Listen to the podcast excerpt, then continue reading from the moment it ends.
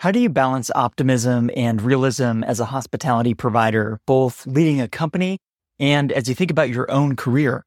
I had the chance to catch up with Mission Hill Hospitality CEO Greg Kennealey to talk about this and what else he saw at the lodging conference this week. This is Hospitality Daily, the show that helps you stay informed and inspired each day by the most interesting people in hospitality. My name is Josiah Mackenzie, and my goal is to help you reconnect with why you work in this industry and get fired up to go out there, delight others, and reach your goals. Let's get started. Was really encouraging to see so many people. I think they had record attendance at, I heard 2,700 folks at the conference, which is pretty substantial. So that's great. It's always fun to go to these events and reconnect with colleagues and meet, meet new ones. The sentiment was, I would say, mixed, right? I think the average hotelier is an eternal optimist. So factor that into the, to the math a little bit, but there's a lot of concern about the rising costs in, on the operation side of the business, labor, OPEX, real estate taxes, insurance, all those things. So there's a, lot of bemoaning those trends. Interest expense has been a huge impact, a negative impact on an existing investors, folks who own hotels, folks who are trying to develop new hotels that makes for a much more difficult environment to to try and and, and advance your business or, or grow your portfolio. You know, but on the flip side, there's perpetual there's the perpetual optimism around the resiliency of our industry, the fact that we are now, if not fully staffed, largely fully staffed, whereas a year or two ago that was a massive issue. So I think that was yeah, mix in that regard. How do you balance optimism with realism, let's say, and maintain an outlook that ends up being productive for you as you lead this firm as an investor? I think when you are making a decision about whether to acquire a hotel, it pays to be a pessimist, right? Falling in love, believing trees grow to the sky, losing discipline can have really significant adverse consequences. And so when our team is in that mode of evaluating a deal, we bring a very healthy degree of skepticism and rigor to that process. On the flip side, when we're thinking longer term about where Mission Hill can grow, where the select service sector is headed, where we can add value to our existing portfolio, those are areas where we tend to see lots of opportunity. And the, the tone or the mood in those meetings is much more optimistic. Over your career, you have led investments across such a range of hospitality assets. I want to break this down in a few different levels, maybe starting at the highest level. Can you describe the case for investing in hospitality versus other assets? What's unique and what's interesting in this asset class?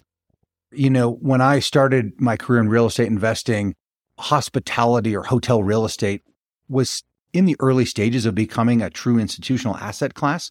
There were publicly traded REITs, of course, but it wasn't as big in the private equity space. That's evolved a lot. And I think, uh, which is great for the industry. You know, Why is I, that? What happens? When it's institutional friendly? It just allows for more growth, right? I mean, there are a lot of hotels, you know, that KSL acquired, you know, in its early days that were, you know, severely undercapitalized and undermanaged. But when you have private equity capital willing to step in, you find yourself in a situation where you can create some truly special hotels and resorts. And I think those investments did very, very well, but it also creates phenomenal guest experience, growth opportunities for employees and so forth. And I think what, what we have seen subsequently in the global financial crisis and even in COVID is that the hotel real estate is very resilient. It is more volatile historically than other asset classes, but it is incredibly resilient because travel is almost a fundamental human need, right? If you look at the long-term trends of the travel and leisure industry broadly defined and you compare that against a more macroeconomic trend, the growth in travel and leisure is higher. Um, and it is in fact more resilient. And so from a pure investment perspective, you know, it's very attractive. It also allows for more levers to be pulled over time. I mean, having invested in and asset managed offices, warehouses, parking garages, apartment complexes, you have far fewer things you can do along the journey, right? If, if I acquire a hotel and I see upside in it, I can get there with change of brand. I can get there with renovation. Most impactfully, of course, is changing out and bringing in great leaders and great teammates to drive that hotel. We talk about aces in their places. That's a, a way to really unlock value. It's less so in other areas of real estate. Some people love that. Some people don't like that. For me, it makes it uh, all the more fascinating and enjoyable. I appreciate you breaking that down because I think when one of the things that stands out to me when I go to investment conferences is the optimism I feel in the short, but also medium and long terms. And I think for people listening, regardless of where you are in the ecosystem, it's important to make a bet with your career on something that has long term potential. And if you look at all the tailwinds of the industry, it's it's very exciting in that regard.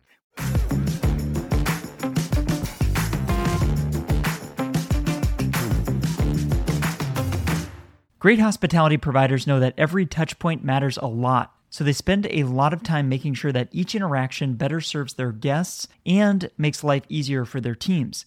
If you'd like to operate this way, I suggest you check out Sojern. They've built a reputation as the market leader in helping hotels and resorts earn direct bookings through digital advertising over the years. And more recently, they've expanded into offering a complete suite of guest experience solutions, including an AI smart concierge, reputation manager, and guest marketing suite. I've been working with Sojern for years now, and everything from the way their technology is built to the talented experts they have on staff makes it no surprise that when I talk with people about technology, Sojern comes up again and again. Hospitality providers love them. If you'd like to learn more about how Sojern can help you better engage your guests and drive more profitable direct bookings, visit sojern.com. That's S O J E R N.com.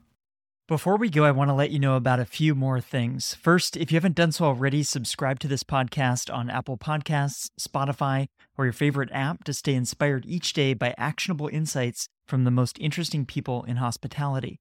Second, I've started sharing videos and photos from the stories on this show on Instagram and YouTube. So if you'd like to see those or watch along, I encourage you to follow Hospitality Daily there so we can stay in touch. Third, if you'd like to listen to more conversations like the one you just heard, visit this podcast website at podcast.hospitalitydaily.com. I've spent a lot of time building out this website because I want to make it really easy for you to listen to the topics and guests that you are interested in, whether that's culture and leadership, or operations, or technology, or something else. Browse and search the entire library of more than 400 episodes for some of the top leaders and innovators in hospitality at podcast.hospitalitydaily.com com to get ideas for delighting the people around you and reaching your business and career goals. I produce this podcast each day and give it away for free because I want us all to learn and grow together. If you enjoyed today's episode, I just have one favor to ask. Please take a moment to text or email this episode to a friend or colleague who might appreciate it as well. They'll be grateful to hear from you, and what we covered in the show can help them, as I hope it helped you today.